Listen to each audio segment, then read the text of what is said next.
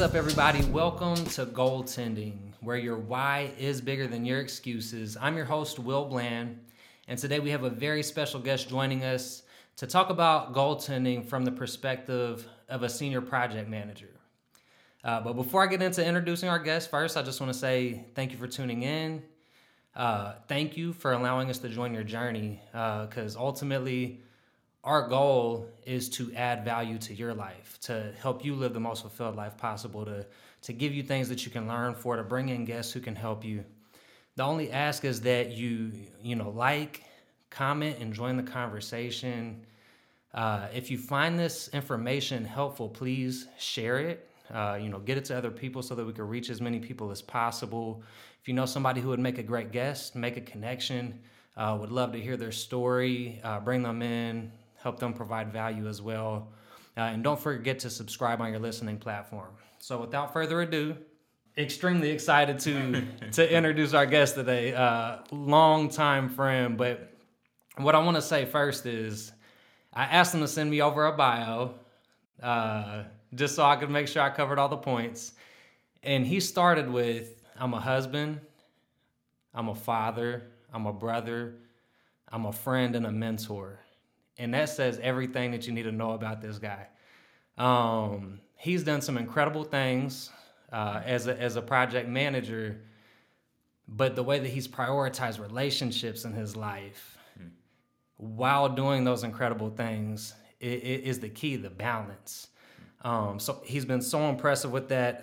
One of the things that I really look at him for. And on top of that, as a senior project manager with Messer Construction in Louisville, Kentucky, he's taken on a couple of huge projects that I want to mention. Now, he's done a ton more than that, but a couple big projects. He actually was a project manager for the Lynn Family Soccer Stadium, a $65 million project, and the U of L residence halls. There was 2 5-story dorms. Correct. Yep. A $68 million project. A very proud Murray State University alumni. And since he graduated college, he has just been involved in the community, speaking at elementary schools, giving back to charitable organizations, finding ways to make an impact, at work and outside of work, and making an impact in his family life too. Incredible guy. I don't want to prolong it any further. Got it. No. JaFayre Covington, welcome to the show. No, I definitely appreciate the introduction, man. It's way too kind. As Will said, we have been long-term friends. I do want to state that. I mean, we've been friends since 7th grade. So to see his growth, he's kind of focused on me, and I do appreciate it. But to see his growth and for us to come from little boys playing outside to kind of having our own families and engaging in our own careers is great to see. So great to be a part of. Glad to be here. Yeah. Thank you. That's awesome. So we'll dive right into it. I want to make sure we maximize our time today and let you just learn a little bit more about Ja. So tell us a little bit about where you are now, what you're working on right now. Okay. So as Will said, I am senior project manager with Messer Construction. I will be stepping into getting trailers out to the job site next month, so looking forward to that. But the new Norton West Louisville Hospital is going to be a Harmon Messer project, joint venture downtown towards the West End. So major project for the city, for the community specifically, long overdue in my opinion. So really looking forward to being a part of it and the impact that can come from it. Yeah. Oh, that sounds awesome. Yeah. So, man, it's one big project after another. I've been blessed, man. So I listed out some questions, but I mean, we're just going to talk about this stuff because I think that there's just an endless amount of things that we can learn here today. Let's start with just when you receive a new project, where do you begin in the process? So a general statement there for our company, because that's kind of where it starts with pre-construction, and that includes what the customer is looking for. So kind of engaging with the customer for this one, this upcoming project. Could it be Norton? You talked about two other projects before that, U of L, so University of Louisville before, what are you looking for, what's important to you? Mm-hmm. All right, same for the soccer stadium with the Lou City team. It was, okay, we want to change the face of the city. We want to include the city. So, like, those have typically been the concepts that are most important, other than, obviously, schedule, right? We want to open at this time. We got to, you know, and then cost, the budget, where that those funds are coming from, what that looks like. Gotcha. So how to fit within that budget and still give the overall product that they're looking for. Mm-hmm. So just kind of thinking through that. And then the next step from there for me is like, okay, where are we at with design? Where are we at with the drawings and with the concepts that are going to be in the building, right? Mm-hmm. So each project's different. There's situations where you're working directly with the design team to kind of come up with the best constructability concepts, I guess. There's other projects where they've already got the whole design done, and they just want they want your take on one or two things. Or we always give those kind of thought-provoking comments in response, like, all right, we've done something like this before. You might want to stray this way from it and just slight adjustments, but it's on the design team. And been fortunate to work with some great architectural firms, engineering firms under those architects. So it's a team effort, and like that's one thing that we're gonna talk through a lot with a lot of these answers, because it's never one person, it's never five people. I mean, it takes everybody. It takes every company. Fortunately, with Messer and where I've been at and continue to grow within the company, you get a little bit more and more say. You build those relationships, and that's one thing that's really important with Messer. So it's one thing that kind of drew me towards Messer when I looked to move back to Louisville. So kind of dance around your question, but I think it gives you an answer there. I think we're going to have a recurring theme today, because I hear a lot of, talking about how many people are involved. Mm-hmm. And when I think about that, I think about communication being just paramount to everything. But I also think of the other stuff we're going to get into today and communication being key to everything. For sure. It is. That like a lot of that ties into step one of the goaltending model, just in terms of when you're talking to your client or customer, whoever you're taking a project on for, identifying what is your intent, like what's your start point and what's your projected finish line. Correct. You're getting those dates, you're getting everything set in place. So how in depth do you go when it comes to like taking an inventory of, the assets that you all have, the resources you already have, the knowledge on your team? Like, do we have the people that know how to do this stuff? How in depth do you go with that type of process? So I got promoted to senior project manager a little over a year ago now. So moving into that step allowed me to really, what does the team look like, right? Mm-hmm. Versus just kind of being a part of it and having more of a leader that designated more. Mm-hmm. Now it's on me. Okay, this is what our capacity looks like, right? And that's one of the discussions that my operations vice president talks about a lot is, what is our capacity as a whole for the region? What does it look like for this project? What are they looking for? What is going to be the role and responsibility of each of the individuals on the team, right? So we look at that, assets, resources. I wondered when I read that question, what way you meant that, because it can mean a lot of things for our projects. Because I kind of steer towards subcontractors having to really look at our subcontractors that we hire directly. Okay, what do their resources look like? Yeah. What is their capacity like? How many projects are they taking on currently? Mm-hmm. Do they have the manpower? One, but also with us all dealing with COVID recently, right? Yeah. The adjustments that came from that. Okay, what do the resources look like that way? Mm-hmm. What are our lead times? That's one of the biggest questions we have. Okay, the customer wants it in this time frame. One, is it realistic? And being transparent in that communication. Like that's the expectation from us, that's the expectation I have for any subcontractor, anybody that's part of the team will say, yep, is, okay, this is where we're at. This is what we have. Okay, does it fit? Does it not? Is it something that we can work with, or do we need to look at something different now? So the quicker you make that call and that adjustment and that understanding, the better that we all are long term. So that's, oh yeah, that's how we look at it. Yeah. So I love the way that you approach the question, because it's a very in-depth question. Mm-hmm. The bigger your goal is, or the bigger your project is, and that's going to determine, you know, what how big that. Yeah, you're yes. like it, that. Yes, because I'm like, it changes over time yeah. as well. Like, what do we need now, and what are we going to need? What is yes. most important? What are we most concerned with? It's a lot of pre-planning, a lot of thoughts, trying to be proactive versus mm-hmm. reactive, and it's just been a development that I've kind of taken on personally. Yeah. Like, okay, now that I know more and I've been able to do some of these larger projects, like mm-hmm.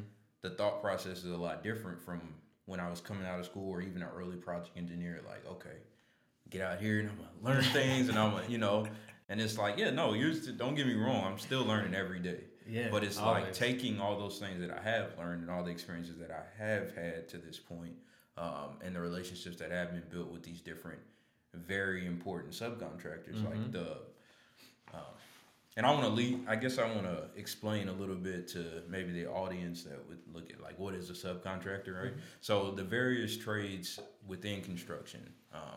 For my role as a construction manager, we are literally overseeing the project as a whole. So from a cost standpoint, schedule, quality, all of these components that we look at, and then customer satisfaction, right? Mm-hmm. So those are some of the components that we look at overall. Well, that deciphers down into where are our subcontractors, where those trades that allow us to actually build the project from the ground up. Mm-hmm.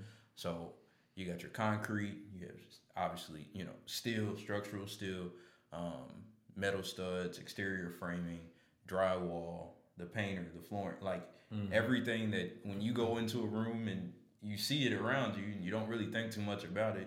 Yeah. The electrical, mechanical, plumbing, you expect to go in that room and the light turns on when you hit the switch.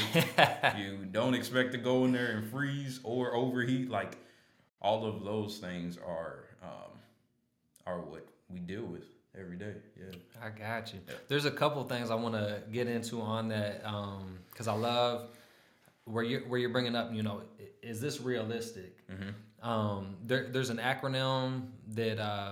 a ton of people use. I love to always talk about it, and that's SMART. Your goal has to be specific, measurable, attainable, realistic, and you usually want to have it time bound. Like, you want to have a time to it. So I love using the SMART acronym as like an easy way to understand, like getting in there to, like, you know, realistic being a big piece of it. You're spot on. Yeah. But also just the in-depthness that I wanted to circle back to when you're looking at one of a long-term goal, mm-hmm. what he brought up is you might look at what resources you have right now to start with, but when you're looking at a goal that's 5, 10, or even further out, you're going to have to constantly review and refine. That's step 5 of the process. You constantly have to look at, okay, you know, now we know new things, or now there's a new set of circumstances that we have to face, and then you adjust accordingly. Okay, now we need new things, now we need new people, we need new relationships, whatever it is, you adjust to the circumstance. So I love the way that translates to anything, right? Right, it does. You made a major point early on just talking about communication. Mm-hmm. That translates to anything. And that is what you yep. use every single day, regardless of what industry or career field that you're in. Everyday conversations, the ability to have that, the comfortableness in mm-hmm. that. And I think, you know, in general, people can see this is a genuine person, or what they're saying is real or not. It's authentic or it's not, right? So that's something that correlates directly with what you're talking about too. So. Absolutely. So I wanted to bring this piece up because we've talked about time a little bit already. Okay. So in the military, We often implement what they call a 1/3, 2/3 planning method. Okay. So the commander of a unit will receive a mission, like this is the task you all have to take on, or your goal, or whatever you want to call it. Mm-hmm. But this is what you're going to take on. And what happens from there is now we know what the project is, or the goal, or what we're getting ready to work toward. And then with that comes, you know, this is the time that you're expected to complete the mission. Okay. So the commander and the leadership of that unit spends 1/3 of the time on planning, on putting things in place, on making sure that everything is where it needs to be, so that they can provide a good, detailed operations order to the unit to execute. And then they leave the unit 2/3 of that time remaining to execute the mission. Got you. Okay. Not sure if you know, that might be something, a completely foreign concept, or I didn't know if you had heard of that before, or if you all have any kind of similar type of kind of time breakdown planning when it comes to taking on a project. Okay. No, I hadn't heard of that before, to answer your question, but the thought process is exactly what we do. As far as preparation one, and so looking at it like daily, weekly, 6 mm-hmm. weeks, so on and so forth, basically. So milestones. We have milestones in this construction schedule. Mm-hmm. But looking at that daily, kind of going back to 1/3 and planning for what you plan to execute. That's exactly what we do every day, right? Yeah. So we have a form that we expect every contractor out there to do, to fill out before we ever start doing any work. And it's something that our team would check mm-hmm. as well. They have to turn it in. They have to sign off on it. So basically, okay, this is the area we're going to be working. This is what we're going to do. And included in that, because the big thing with construction, and I left this out earlier on what we look at with costs, is safety. Safety is number one. So safety is number one. That's what kind of you realize how much having a detailed plan, enforcing, filling that out, and signing off on it. Mm-hmm. It's accountability process there, right? So yeah. We expect the foreman to do that. This is where we're going to be working. This is what we're going to do. These are the safe, like included in this is, these are the safety equipment that they're going to be wearing. Mm-hmm. Every day is hard hat, safety vest, high-vis vest, boots, and gloves every day. Now, those gloves can change depending on the task. Sometimes you got to deal with hot work. So we have a hot work form for that as well. Mm-hmm. Before you can start a flame on my project, you have to fill this out and you have to bring it to our trailer. And it has to be signed off by one of the managers saying that we know that this is happening. Right. Right. So it's kind of that same concept. Okay. So we do all this first thing in the morning, along with our safety huddles that we have every day, the entire job site. Everybody has to go. Mm-hmm. 3 to 5 minutes or whatever. Hey, these are some of the things that we know of that everybody's going to have to kind of deal with logistics wise. There's going to be trucks that are coming in and out today. Concrete pour at 3, like whatever it may yeah. be. Right. And then the work begins. And then it's the expectation, okay, you're going to be in that area doing exactly what you said. Mm-hmm. Something comes up. There's adjustments like you talked about. Yep. A new form has to be filled out. Okay, we intend to transition here, filled out, signed off before they can go to a different area that wasn't planned for, right? So we do that for everything.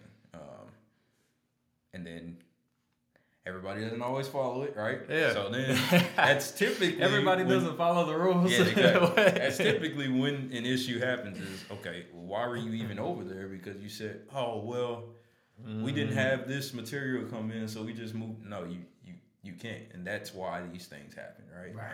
So that's one part of that. Another part of that is our expectation for you to only bring the materials that you're going to install or put in that week.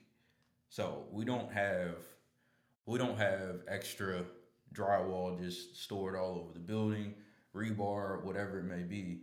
You have that time frame for that week because that's how we plan for it's every week. Mm-hmm. And we have a meeting every week with every single subcontractor separately of this is what we're doing this week.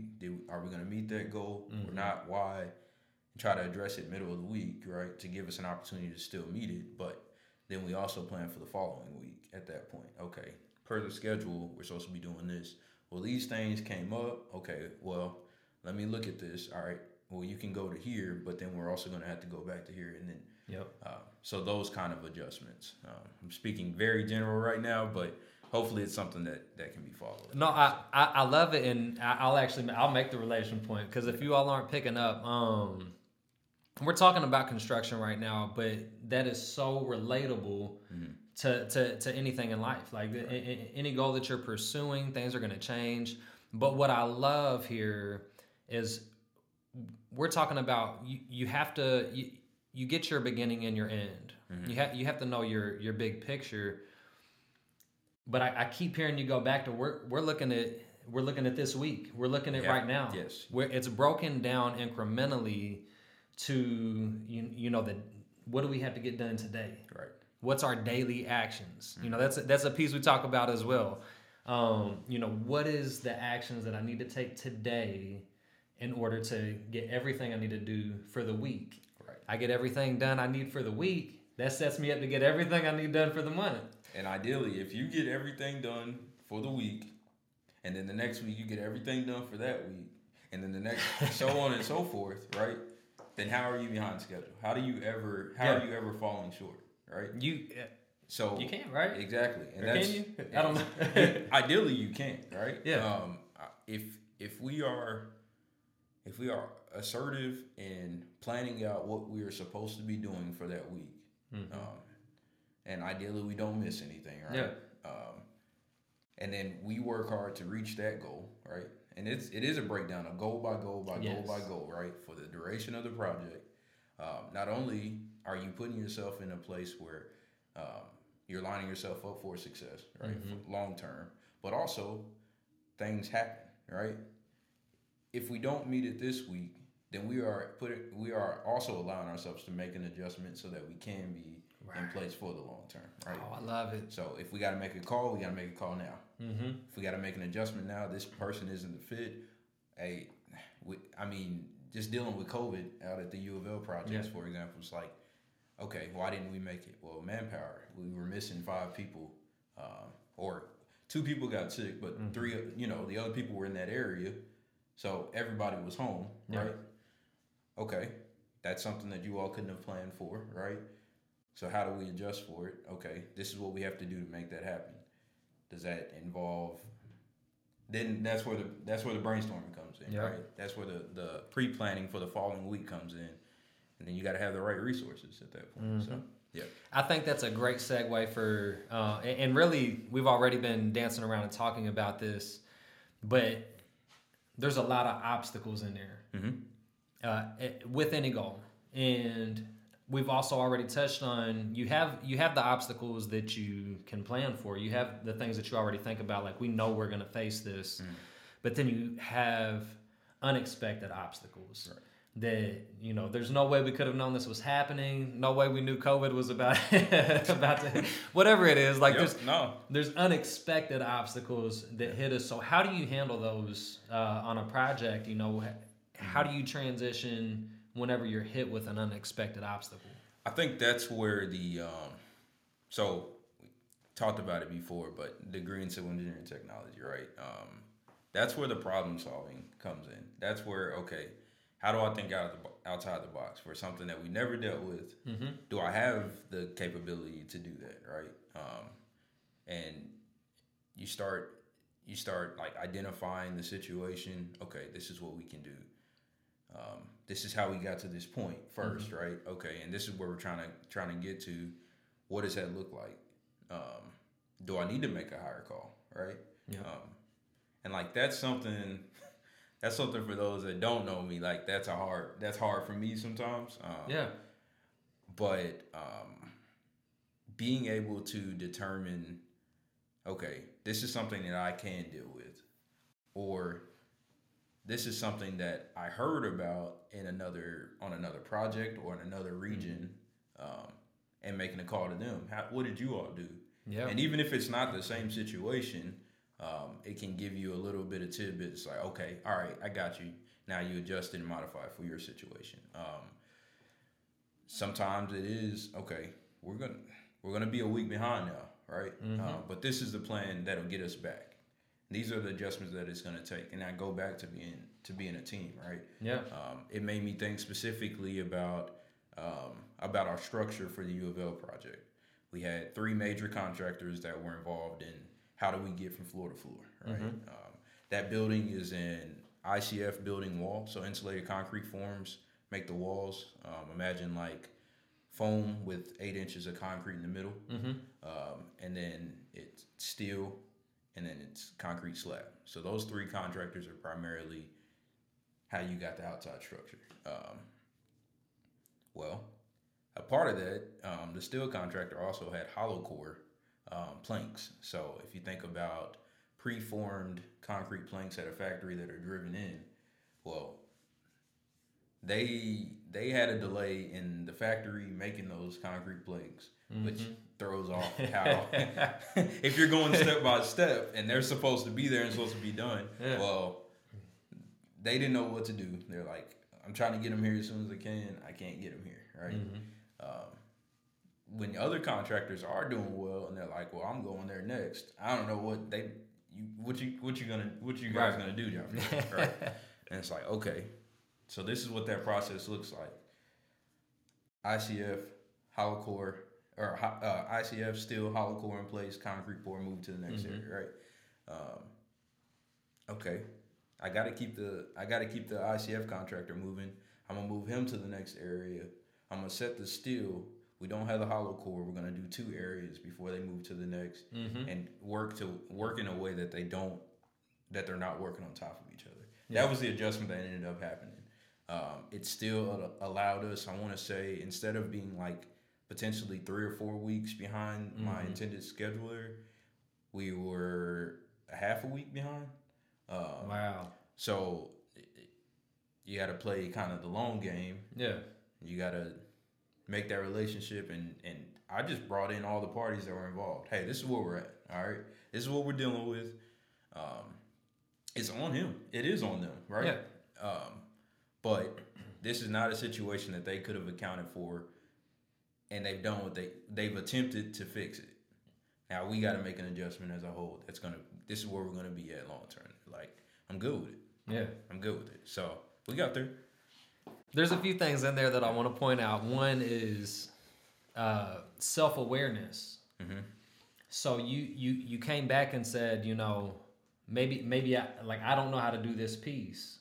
So I reach out to hire, or I reach out to somebody else, mm-hmm. and I say, how did you handle this? Right. So I love that. Like, that's basically stepping back to step two and identifying, you know, what you have and what you need. And so you look at your skills, knowledge, and resources. Like, okay, by being self-aware, I know that, you know, I don't have that, mm-hmm. or like there's something I'm missing. But you can then say, okay, what do I need? And then how do I get it? Right. You reach out. Right. You build a new relationship, or you ask somebody that you already have an existing relationship with, or whatever it is. There's a way, but you go back to that basically to step two is what I hear, and you are able to make the adjustments right. From there. I think basically utilizing your resources is major. It was one of the biggest things that I learned while I was in college. Mm-hmm. Coming in from high school, truthfully, it was like, it wasn't bad. It wasn't too hard. If you all have been to college, you'll probably agree, but you got to study, right? Mm-hmm. And then there's going to be certain things that's like, this doesn't come as easy as it used to. I just don't get it, right? And that's where I think having those groups in college was helpful. Mm-hmm. Having direct relationships with professors was extremely beneficial, and it really allowed me to be a lot more comfortable with asking for help, right? Mm-hmm. I think more people deal with that than we think about, right? So it's one of those things that, like, the sooner that you can do that, that you can become self-aware with what you got, what you're dealing with, but more importantly, realize these people are here, they're around you, they said that they're willing to help. Yeah. Utilize that, man. It's only gonna gain for you, but also it's nurturing a relationship there. Yep. And you don't have to go through.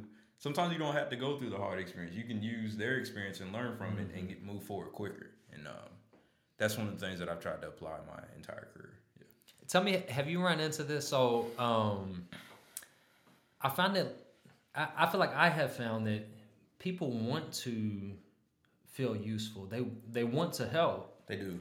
So if you give people an opportunity to help, it makes them feel like they're, you know, it makes them feel like they're doing something to, you know, like they're useful. And so a lot of times it's scary to ask for help because you feel like maybe you're inconveniencing somebody. But when you approach it with respect and trust and you know, let them know, hey, I believe that you may have experience in this and I don't. At least 9 times out of 10, if not 10 out of 10, that person is gonna try to help or want to help, or if they can't help, maybe they can connect you with somebody. Exactly, that's it right there too. Is you don't have all the answers. They don't have all the answers. Nobody has all the answers. That's why we're all here working together. Okay, you know, I'm humble enough to basically is what you're leading to, just being humble enough to say, hey, I've got this situation. I've got this issue. Mm-hmm. I've looked at it. That's one thing too is. Make sure that you've actually attempted first. That can deter somebody from helping you. But no, I've attempted. I've looked at this. I'm just not grasping it, or I can't figure out how to resolve the issue. Mm-hmm. Okay, yeah, I can help you with this, or no, I don't know either. But I do know this one guy or this one woman. She had this situation. For us, we call it key learnings, right? For our company, we have 11 regions now, in most of the Midwest and Southeast. So there's times where one clear example, my project executive on the soccer stadium project, he was called on when we were part of the Nashville stadium project. So our Nashville region called and asked and kind of looped him in as a stadium. What it was, I forgot what kind of like title they kind of came up with, but basically a stadium professional within our company, right? Okay. Because he also did the U of L North End expansion for the football stadium. Oh, gotcha. Great guy. He's also my manager, supervisor, and a good friend as well.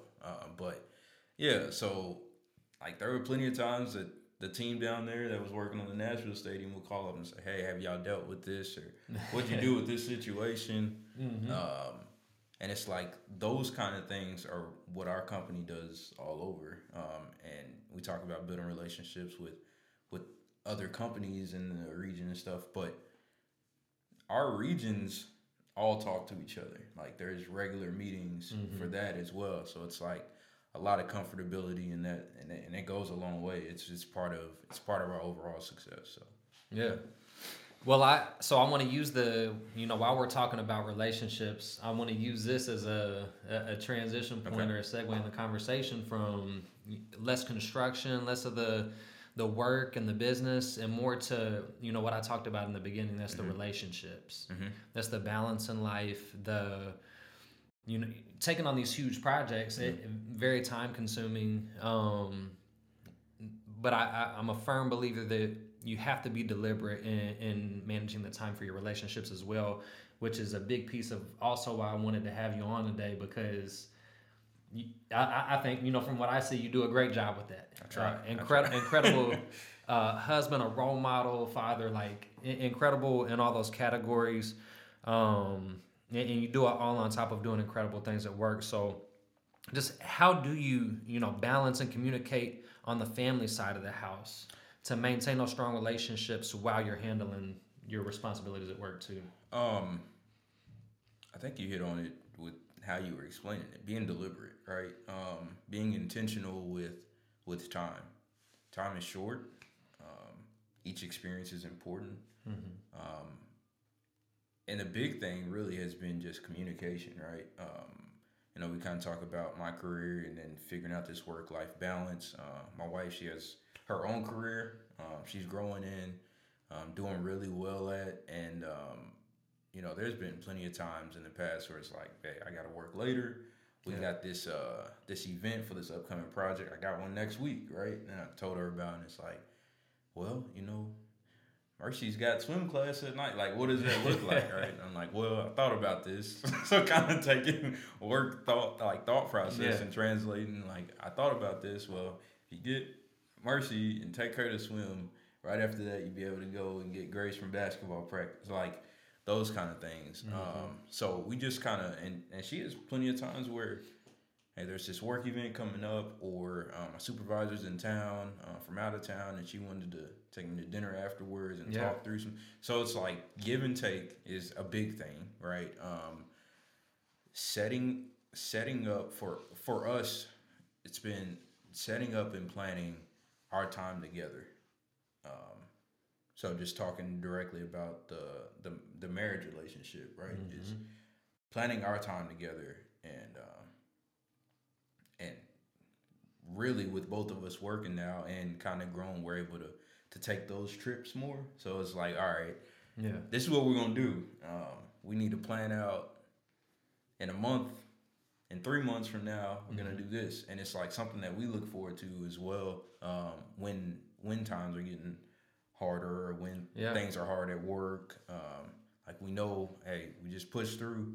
We know we got this weekend trip going, whether it's small or big.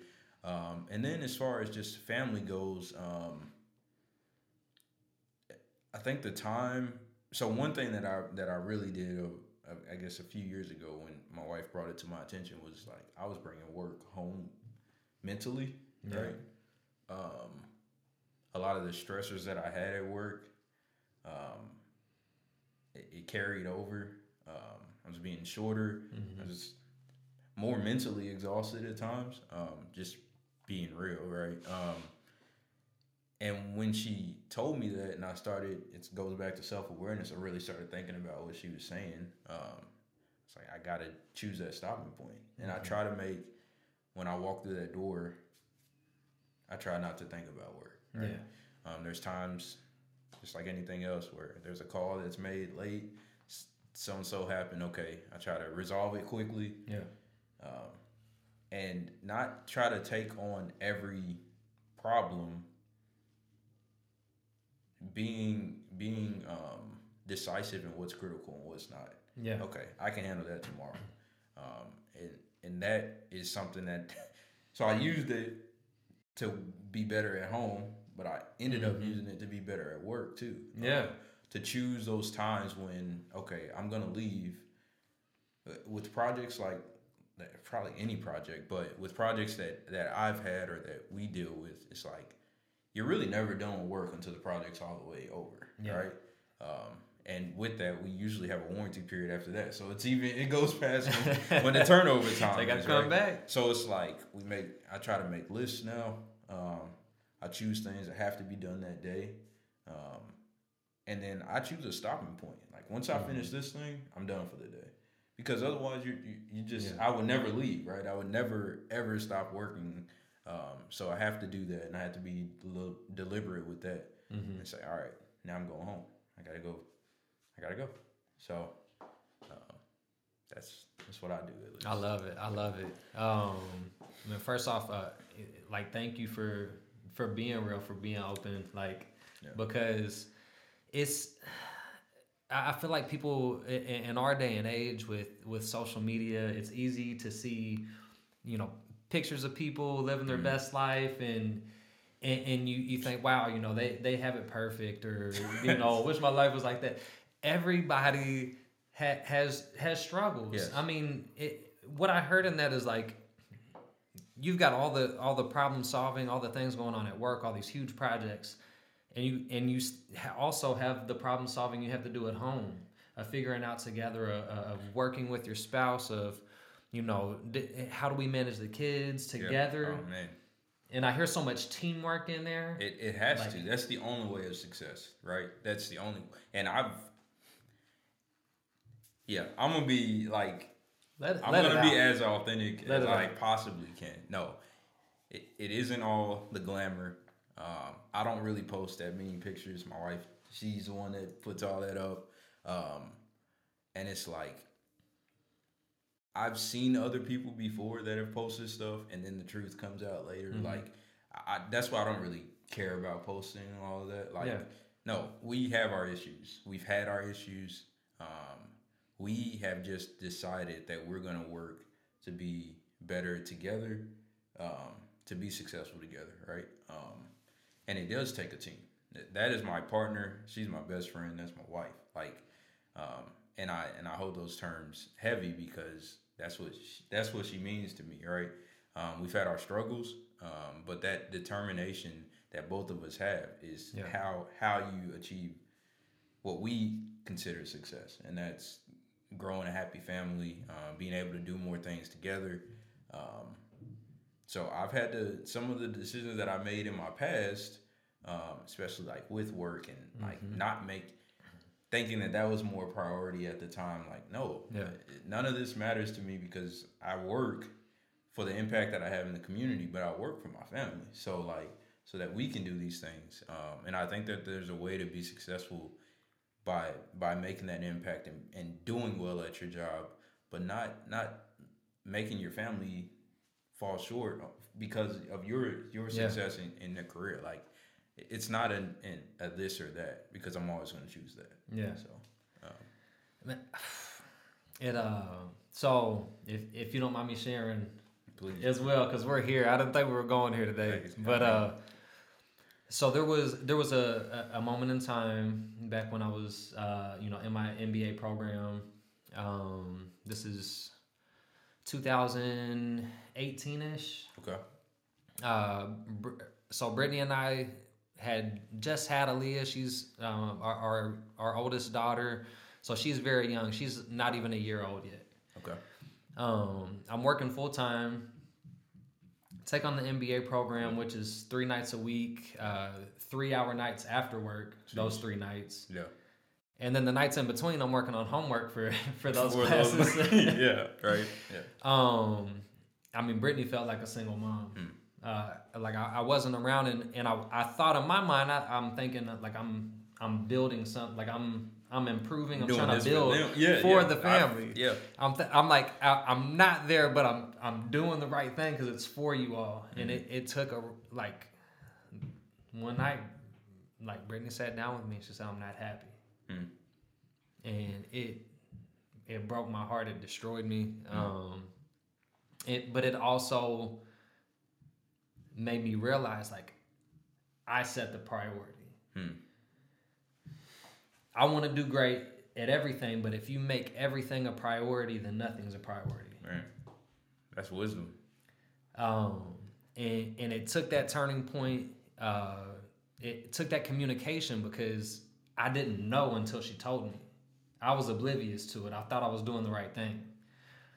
So it took the communication, and then it took the desire to continue to communicate and to be a team and to make an adjustment.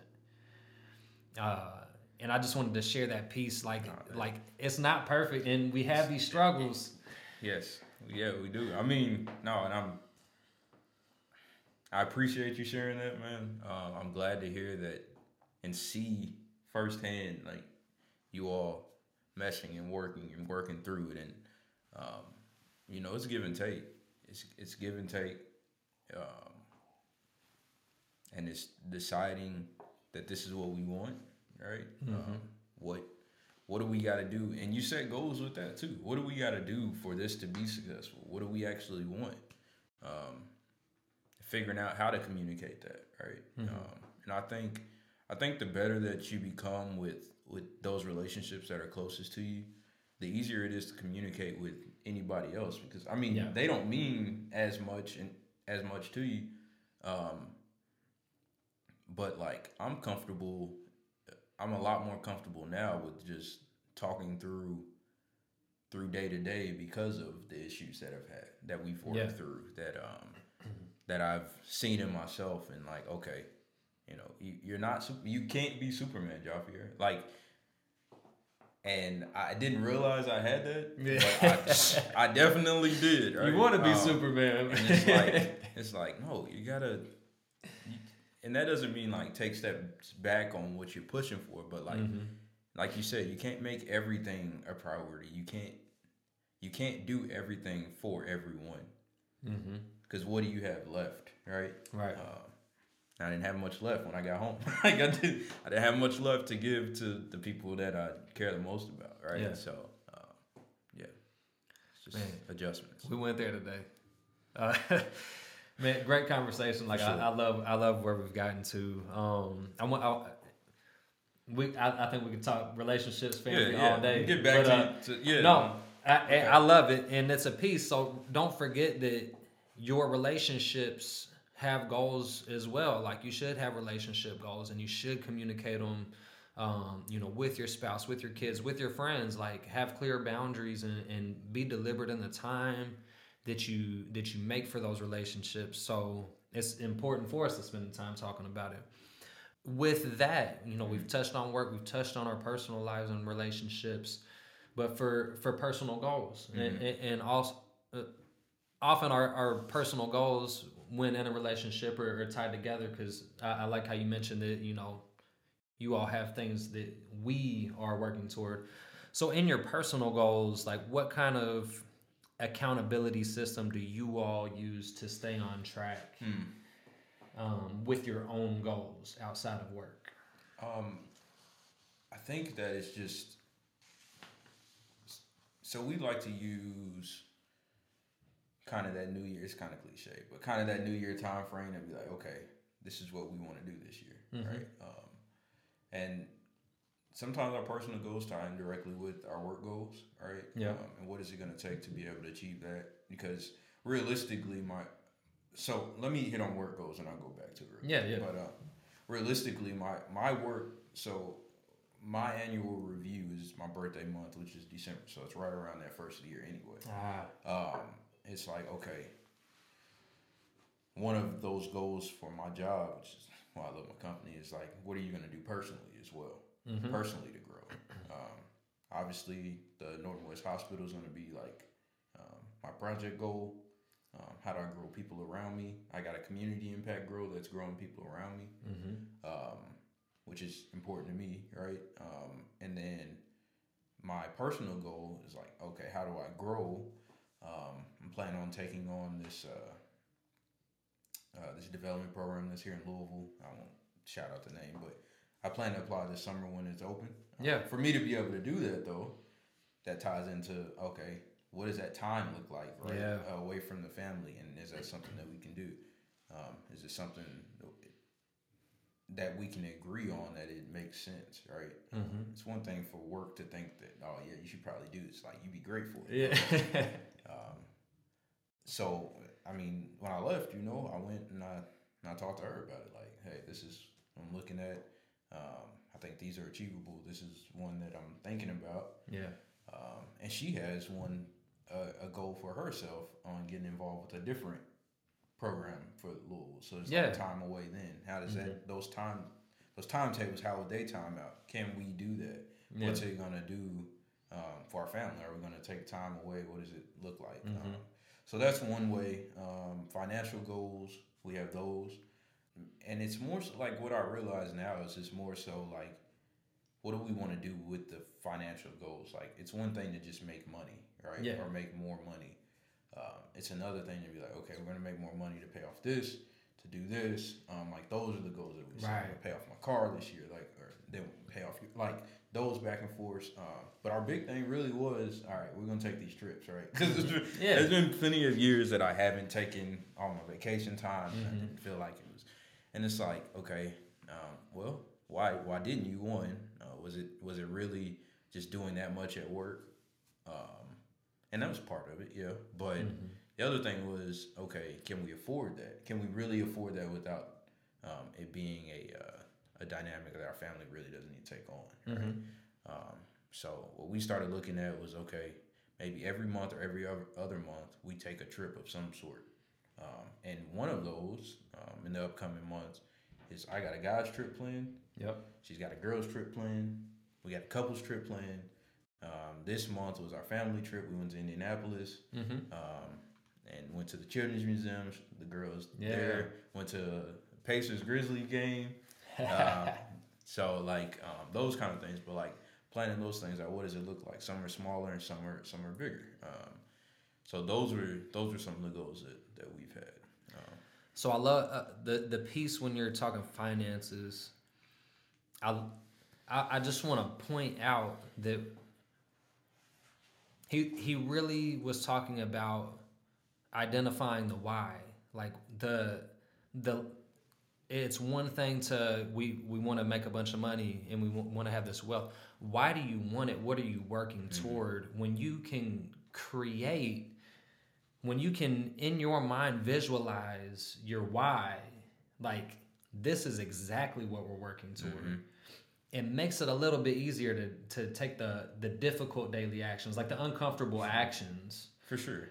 And I think, it gives you determination in it. It's like, okay, this is why we're doing it. Yeah. This is what it's for. It's more meaningful that way, one. Mm-hmm. And when it's more meaningful, you're willing to do what it takes to make that happen. And I think that's the big thing with anything. It's like that initiative, setting a goal, planning towards it, having those steps that lead you towards reaching that goal, mm-hmm. And then your own checks with it. Like, yeah. You gotta check back. Am I actually doing anything towards it? Am I gonna achieve this goal? Am I not? And be realistic about it. Like, there's a goal I set last year that I did not achieve. Mm-hmm. Am I comfortable with that? Do I want to set it for the following year? Like, those are things that I work through, and that we work through. So 100%. Like that's why, like, review and refine for step 5 is so crucial, because that's a constant. Mm-hmm. Now you can set up, frequent reviews or whatever. You can like check in, how often do I want to check in on mm-hmm. my progress? You can set up something weekly or monthly or quarterly or annually or whatever it is. But several times throughout this conversation, we've talked about the importance of that piece because things change. And I love the way that you bring up when you get to that review time, maybe I didn't hit something that I wanted to hit. Mm-hmm. Like I fell short somewhere. And then the identification of, okay, is this still a goal? Like, is this still what I want to pursue? Or maybe due to whatever, like changes, life, things that I didn't previously foresee, mm-hmm. do I want to like shift or adjust, or do I have a new goal that's like more important than that one, or that's a bigger why? So I love that you brought that up. I love that came into the conversation, because that's crucial to in reviewing your plan, like finding new stuff. I agree. Yeah. From your perspective, mm-hmm. one or two of the most important keys to success when it comes to planning and achieving your goals. That can be, work, relationships, whatever it is. One or two keys to success. So it's following the processes and the plans.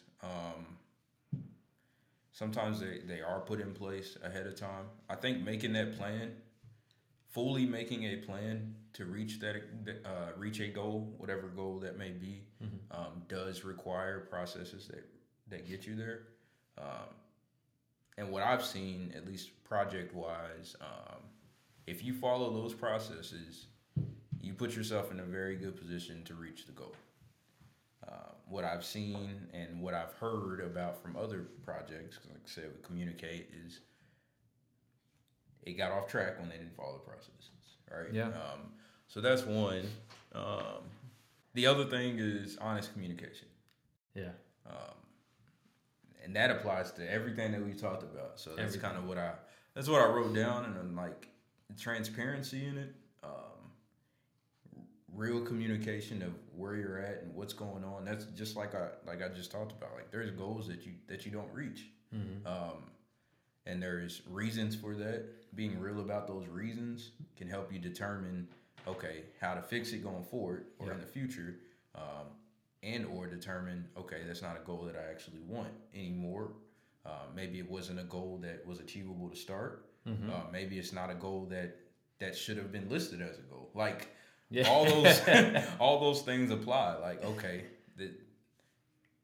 just being real about where you're at, what you're doing, how you move forward, I think it goes a long way, and that in itself will set you up for growth. in turn sets you up for success. So 100%. I love it. So outside of like keys to success, two great points. Okay. Is there anything I didn't ask you today that you think would just be like helpful, useful to talk about from your story or just in general that can help people? I think so. I'm glad you wrote that down because I actually have an answer for that already. No. What I've realized in multiple points in my life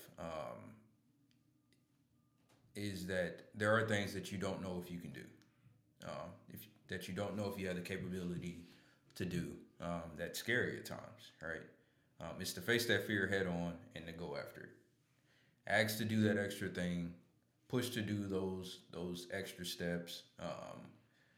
Say, yeah, I want to take on that role, whatever it may be. Mm-hmm. And then more times than not, if you put in the work, you'll either reach that and be successful in it, or you'll fail forward. Yeah. Just taking on responsibility, it requires growth. So don't be afraid. Don't be afraid to say, yeah, I want to do it. I mean, truthfully, that's how I got on the soccer stadium project. Yeah. Was, hey, I heard there's... I want to do it. Go for it. I want to do it. And I was hesitant because the project before that is where I lost my hair at because I was stressing out. But I was hesitant because I knew it would require a good amount of time. But it's like, this is what you like. This is what you wanted to do. This is a stadium project. Like, so I had to throw myself out there, and it's been an upward climb for there. I'm so glad you said that and like brought that up because the fear of failure is, if not the number one, like one of the top things that hold people back from achieving their goals, from pursuing things, from getting where you want to be. Just if you can lean into that fear, like JaFayre said,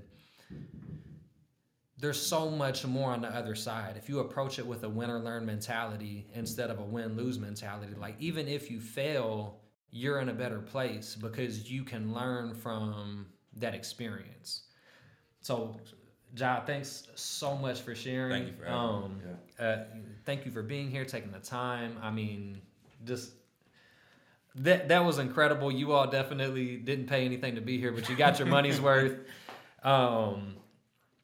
And so thank you for tuning in, as always, and letting us join your journey today. If you enjoyed today's episode, please like, subscribe, share, and comment to join the conversation. Let's grow together.